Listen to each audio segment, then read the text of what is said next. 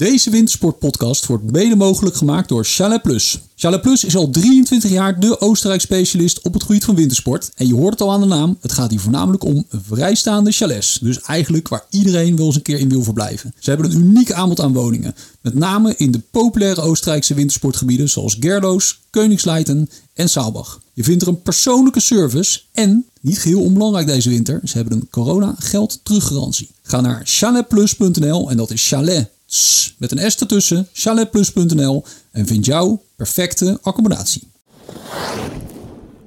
Welkom bij een nieuwe wintersport podcast van wintersport.nl. En ik zit hier uh, met Roel. En uh, waar gaan we het vandaag over hebben? Over de geschiedenis van Winterberg. De geschiedenis van Winterberg. Nou, ik ben benieuwd, Roel. Kijk, Winterberg is natuurlijk een gebied waar, uh, ja, nou ja, ik weet niet of iedere Nederlandse wintersporter wel eens geweest is, maar die indruk heb je wel altijd als je daar bent. Tenminste, het, uh, het ja. wordt overlopen door Nederlanders. Maar uh, ja, de geschiedenis, in hoeverre is dat, ja, hoe ver gaat dat terug?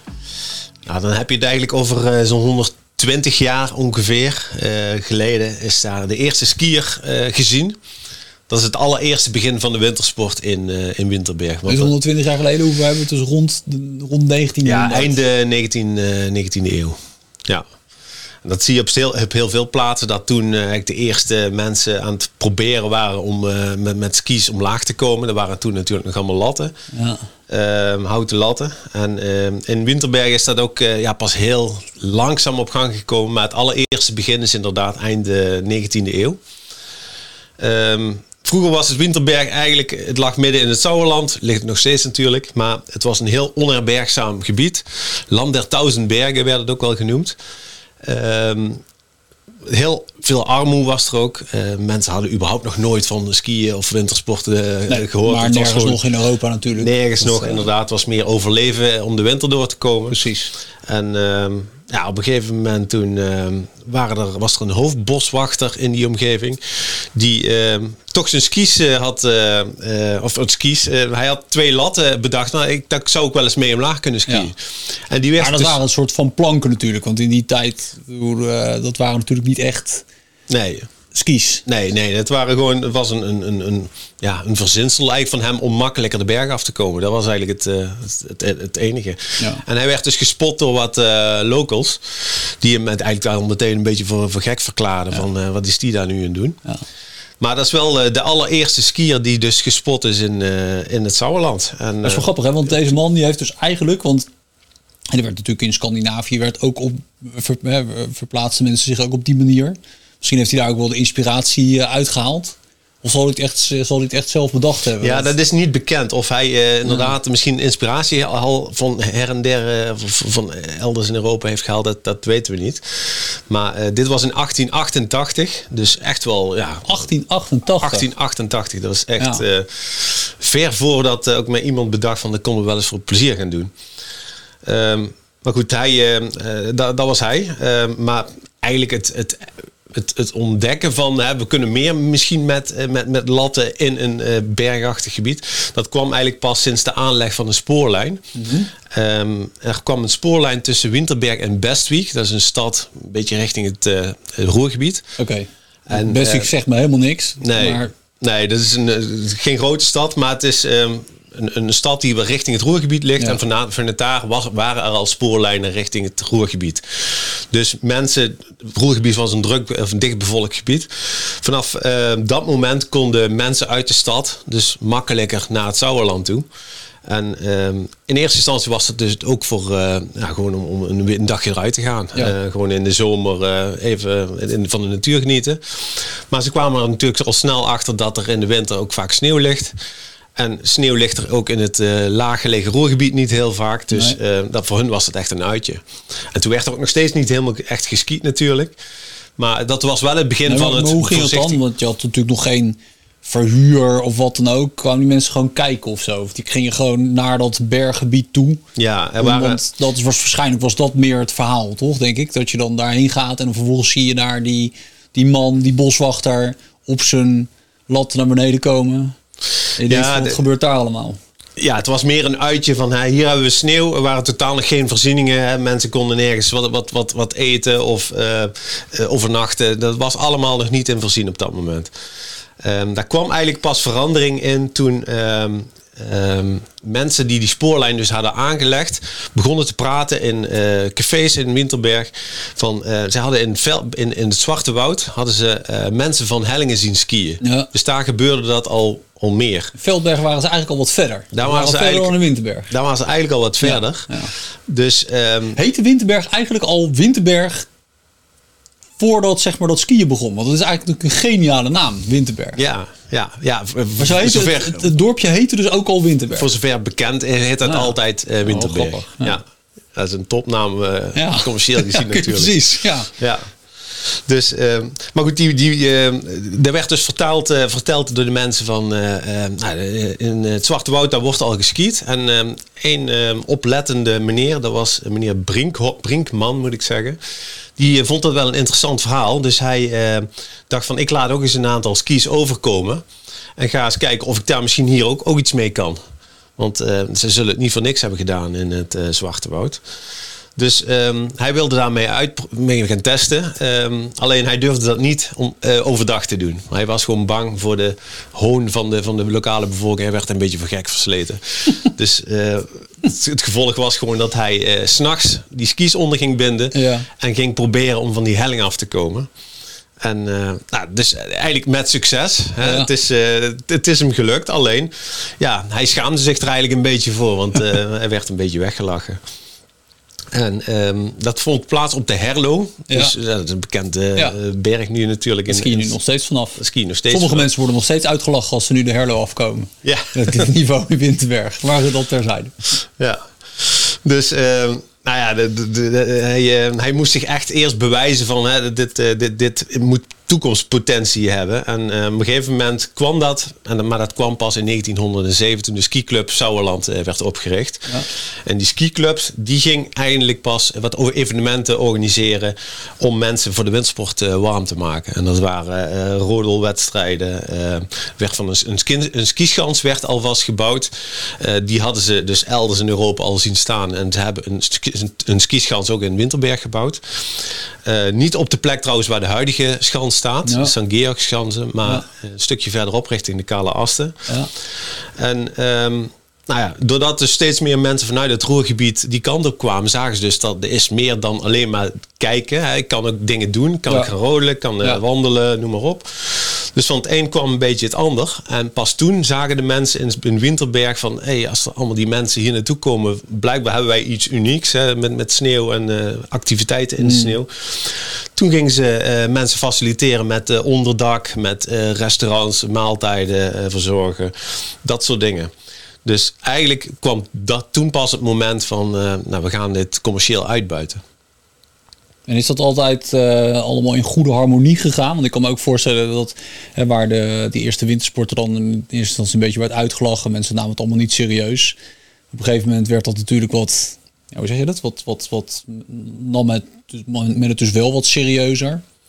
Ging Ja. aan de slag met de ontwikkeling van wintertoerisme. Ja. Ja, in, eh, in 1933 is eh, na verluid de eerste skilift gebouwd. Al zijn daar geen harde bewijzen voor. Ik heb daar ook geen documenten van gevonden van eh, nou, hoe lang die lift wat waar precies Ja. gestaan heeft. Ehm, het moet in de buurt van de Noordhang zijn geweest. Maar ja, dat is de allereerste voorloper geweest. Het echte toerisme is een beetje op gang gekomen na de, eerste wereld, na de Tweede Wereldoorlog in de jaren 50. En toen was er een zekere Willy Wale, die ook wel bekend is als eh Alte Muppie. Eh, apart. Alte Muppie. Ja, bij sommigen zal misschien nu een eh, lampje gaan branden. Want Ja, dat is natuurlijk... zeker. Dat is een bekende hut volgens mij hè, in Ja, het gebied. ja, ja, precies. Ja. Hij is de, de oprichter eigenlijk van, van die hut. Maar hij was echt de pionier als het gaat om het moderne wintersporttoerisme. En ook hij stond lange tijd alleen, want ehm, vanuit het dorp werd er een beetje met argusogen naar hem gekeken. Want hij bouwde een, eh, een, een skilift. Ehm, dat, die werd gebouwd van de motor van een treinlocomotief, had hij ergens vandaan gehaald. Ja. Eh, had een tandwiel laten komen uit eh, Zwitserland. Ehm, want ja, het materiaal moest allemaal van heinde en verre gehaald worden. En de liftkabel die kwam van een plaatselijke kerkklok. Uh, die moest op een gegeven moment vervangen worden. En toen zei hij van, geef mij die kabel maar, want dan kan ik mooi die lift mee. Wat deden ze allemaal met die, met die kerk, uh, kerkklok? Kerkklok. Ja, een liftkabel van een kerkklok, hoe moet ik dat zien? Nou, een, een, is gewoon een staalkabel om de klokken ah, te laten klok luiden. luiden. Ja, ik dacht een lift in een kerk of zo. Maar Nee, snap nee. ik hem. Ja, oké. de, Ja. de, ja, de, staalkabel, eh, ja. Dus een heel ander doel had hij oorspronkelijk. Maar ja, op een gegeven moment moest hij vervangen worden. En toen zei hij van, eh, die, die kabel die kan ik ook voor een lift gebruiken. Dus eh, de allereerste lift die had hij neergezet eh, op de Poppenberg. Ja. En nou, dat trok meteen bekijks. En ook mensen gingen proberen te skiën. Dus ehm, nou, van het een kwam het ander. Ehm, dat was trouwens om een stuk grond wat eh, de Engelsen eh, hadden gekapt na de Tweede Wereldoorlog. Het was bezettingsmacht in, eh, Ja. in Winterberg. En de Engelsen hadden daar al wat oefeningen gedaan in, op, op die berg om, om omlaag te komen. Maar hij had er dus voor de eerste keer een officiële piste van gemaakt. En heet- lift, dus een sleepliftje En neergezet. een, eigenlijk. een hele eenvoudige sleeplift. Ja.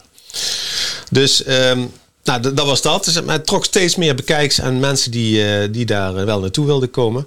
Maar vanuit de omgeving eh, keken de andere ondernemers met, met wat jaloezie naartoe natuurlijk. Want die zagen alle inkomsten naar Willy Walen gaan en niet naar andere dingen. Dus Die hadden misschien juist gerekend op wandelaars. ja, ja, ja. Dus ehm, het kwam regelmatig voor dat de lift, ja, ge, moet je zeggen? Eh, de kabel werd gewoon meerdere keren doorgesneden. Gesaboteerd. Gesaboteerd, eh, inderdaad. dat Ja, ja, ja. Dus hadden ze natuurlijk nog wat ervaring mee van de jaren daarvoor. Hè? Dus dat. eh, nee, maar er- ja, jeetje. Maar dus, dus die, er werd eigenlijk werd het licht in de ogen van die man werd niet gegund. Zeg maar de, Nee. hè, de, dus de, de credits die hij nu heeft. Die had hij toen totaal niet. Iedereen versleet hem eigenlijk een beetje voor gek. En daarna werden ze eigenlijk jaloers toen het een beetje bleek te werken. ja, ja, dat is het. En ehm, ja, dus meerdere keren kwam het voor op zaterdagmorgen. En ze moesten het echt van de weekenden hebben. Dat op zaterdagmorgen de lift niet kon draaien omdat eh, de boel gesaboteerd was. Ja. Dus ehm, nou, uiteindelijk eh, ging dat, eh, nou, dat ging wel weer voorbij. Eh, vervolgens bedacht hij van, ehm, ik ga ook gewoon een restaurant daarnaast zetten. Want de mensen hebben ook honger, die moeten eten, moeten drinken. Logisch. Noem maar, noem maar op. En dat is dus die Muppies Hutte geworden. Ja, ja, die dus naast die lift is gebouwd. Is dat nog steeds die soort van diezelfde hut op diezelfde plek? Ja, die hut zal niet meer hetzelfde zijn, maar staat die wel op, wel op dezelfde plek? Weet je dat toevallig? Ja, volgens mij wel. Volgens mij is dat echt die, die plek geweest, ja. Ehm, en daarmee zou je dus eigenlijk kunnen zeggen dat Willy Walen aan de, aan de basis stond van de huidige skilift carousel. Want van de ene lift kwam een andere lift en hij bouwde op een gegeven moment bouwde hij gewoon een aantal liften eh, eromheen, zodat je ook van de ene naar de andere lift kon, Ja. kon skiën. Ehm, uiteindelijk. eh, Daar gingen er niet meer ondernemers dan, want iedereen was daar een beetje jaloers aan het kijken. Maar dat, bedachten er niet meer ondernemers van, ik ga ook een liftje bouwen ergens. Ja, ja, uiteindelijk ging dat natuurlijk gebeuren. Ehm, alleen ehm, die zaten natuurlijk op een andere berg of een ander deel van de berg. En eh, het probleem toen was dat ehm, mensen op een gegeven moment eh, niet met, met die ene skipas die ze bij Willy Walen hadden eh, gekocht. Ja. Op een andere skiberg, op een andere lift konden. Ja. Dus ehm, dat leverde ook nogal wat eh, frictie op eh, bij, de, bij de gasten enerzijds. Ehm, en uiteindelijk is er toen ook het idee gekomen, laten we gewoon eens gaan samenwerken. Je had op een gegeven moment zeven, acht verschillende liftpassen in je zak zitten. Ja, ja zelfs eh, tien eh naar verluid. Tien Serieus? skiliften, Tien? of tien, tien eh, verschillende passen moest je hebben om alle liften te kunnen gebruiken in Winterberg. Ja. Dus dat was echt wel een, een, een bijzonder. Je kon niet fenomeen. zeg maar met je per ritje betalen of zo. Dat je gewoon eh, 2 D-mark gaf of 1 D-mark, weet ik veel wat, eh, wat toen een gangbare prijs daarvoor was. Je moest echt, net zoals nu, een soort pas kopen. Ja, het, het werkt, het werkt daar gewoon echt met passen. Eigenlijk hoe het eh, ja, eigenlijk nu nog steeds gaat. Alleen alles handmatig natuurlijk. Eh, Ehm, dus op een gegeven moment kwam er wel wat eh, draagvlak van... Hey, misschien moeten we echt wel gaan samenwerken. Want ja, dan hebben we allemaal wat aan. En een van de initiatiefnemers om dat te gaan doen... dat was opnieuw Willy Walen. Hij zag natuurlijk de potentie. Wat zou er mooier zijn als je met een skipas meerdere liften kunt Ja. doen. Dan kun je misschien wel eens een rondje maken. Dus ehm, ze hebben vervolgens een, eh, een overleg... eh, eh, gehad in een of andere herberg. En ehm, toen werd uiteindelijk gezegd van oké, dat kunnen we doen, maar dat gaat dan zoveel geld kosten. En ehm, toen haakten ineens heel veel initiatiefnemers die er eigenlijk heel warm voor waren gelopen, die haakten af. Die zeiden van dat we niet natuurlijk niet zonder slag of stoot gegaan zijn, want dan komt er natuurlijk weer geld om de hoek kijken en dan wordt het weer een lastig verhaal. Ja, ja, er waren eh, verschillende geïnteresseerden, maar ze liepen één voor één de deur uit. En eh, uiteindelijk bleven er een paar mensen zitten, waaronder Willy. En zij hebben toen met een beperkt aantal liften toen toch gezegd van laten we een, eh, een gezamenlijke skipas maken. Dus ehm, op een gegeven moment is dat het begin geworden van de skilift carousel. Waardoor je dus eigenlijk een klein rondje kon maken rondom ja, de eh, Bremberg zat erbij, eh, de Herlo, ehm, zeg maar dat gebied een beetje. Ja. Dus ehm, het waren zes liften die aaneengesloten waren.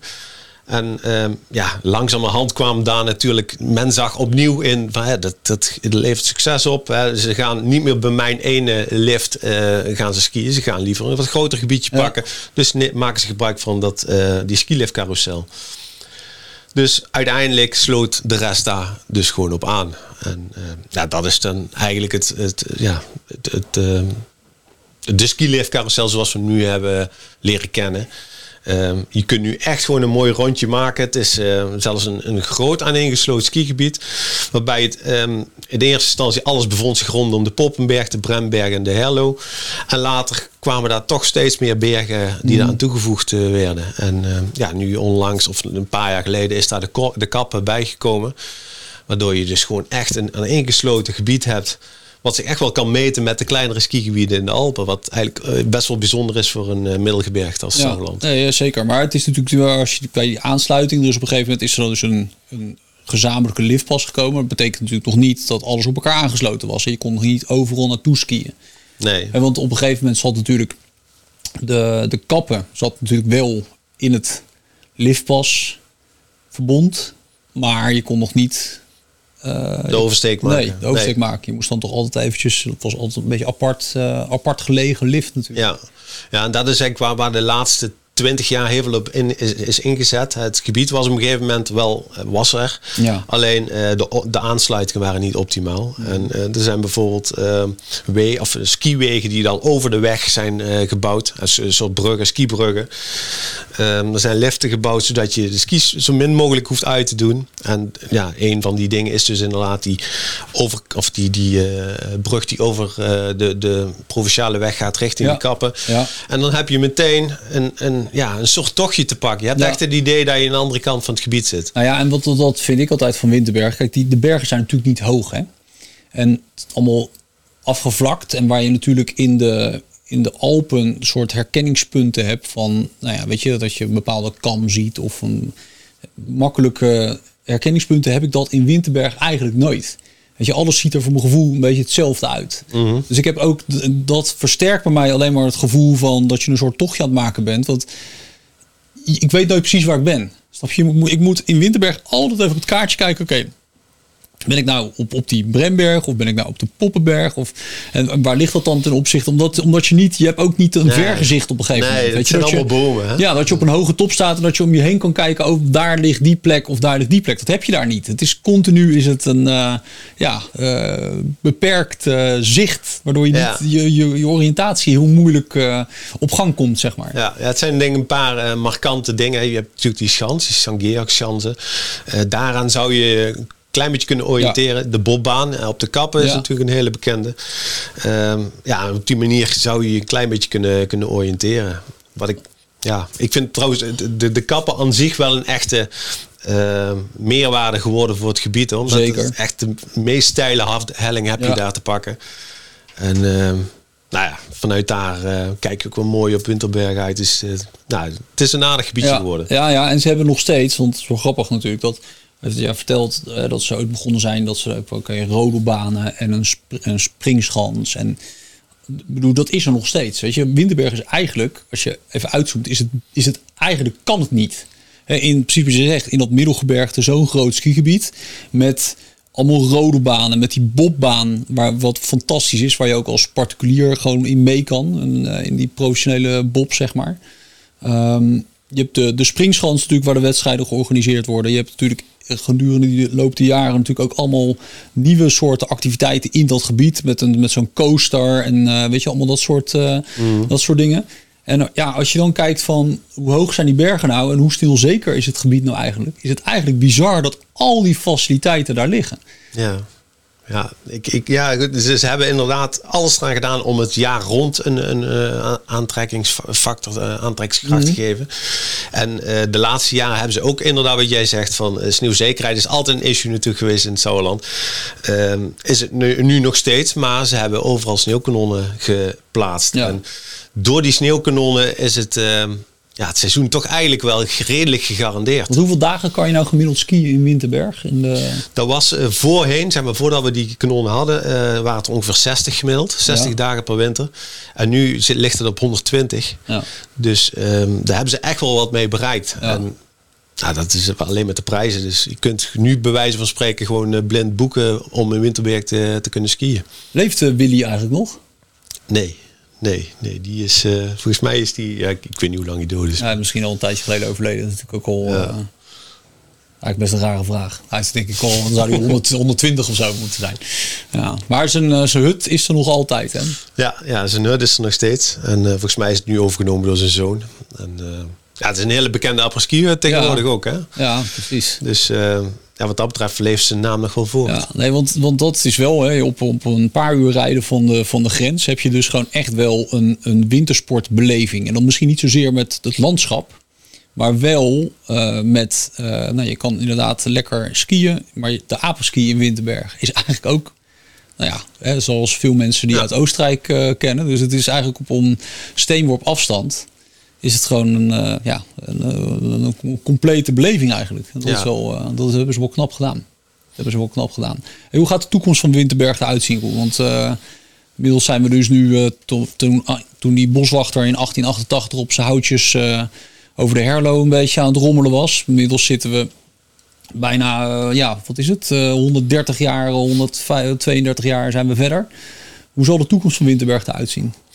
Uh, nou, we zijn het, op de eerste plaats denk ik is de uitdaging om sneeuw zeker te blijven. Hè? Want ook kunstsneeuw is, niet, uh, is geen wondermiddel. Mm. Uh, dus als de, de temperatuur zou blijven stijgen, is de vraag van in hoeverre kan dat dan ook bijgebeend worden door de kunstsneeuw. Maar goed, even ervan uitgaande dat dat zo is. Dan uh, zijn er wel allerlei plannen. Al, dus er zijn nu projecten liggen op, op stapel om bijvoorbeeld Nooy-Assenberg te gaan verbinden met Winterberg ligt eigenlijk maar om de hoek aan de andere kant van de Kale Asten. Maar het doel is eigenlijk om een nog groter skigebied te maken wat rechtstreeks verbonden is met uh, Nooy-Astenberg. En in tweede instantie zou daar uh, Alt-Astenberg ook nog aan gekoppeld worden. En het is even de vraag, er gaan ook wel eens uh, berichten de ronde dat Alt-Astenberg dan als eerste zou komen. Maar goed, dat moet nog allemaal uitgekristalliseerd worden. Hoeveel kilometer hebben we het dan over wat er dan bij komt bij, zo'n, bij dat gebiedje? Nou, dat is denk ik even gokken. Maar op dit moment zit ze op 27 kilometer. Ik denk dat je dan op uh, 40 ongeveer zit. Best wel bijzonder eigenlijk. 40 aan één ja. grote uh, ja. kilometers. Ja, maar die, die sneeuwzekerheid gaat wel een dingetje worden natuurlijk. Hè. Je ziet natuurlijk in de Alpenlanden dat ze daar al mee bezig zijn. Omdat uh, vanwege het klimaat, de duurzaamheid... Uh, dat lage gelegen skigebieden ja, daar echt uh, volle bak mee bezig zijn. Ja, Winterberg is niet zozeer een laag gelegen skigebied. Dat is, dat is extreem laag gelegen. En wat is de hoogste, de top van de, van de Bremberg en de Poppenberg? Zit van 700 meter of zo maximaal? Nou, ik denk iets boven de 800. Iets boven de 800? Ja. ja. goed. Het is in ieder geval niet uh, absurd hoog.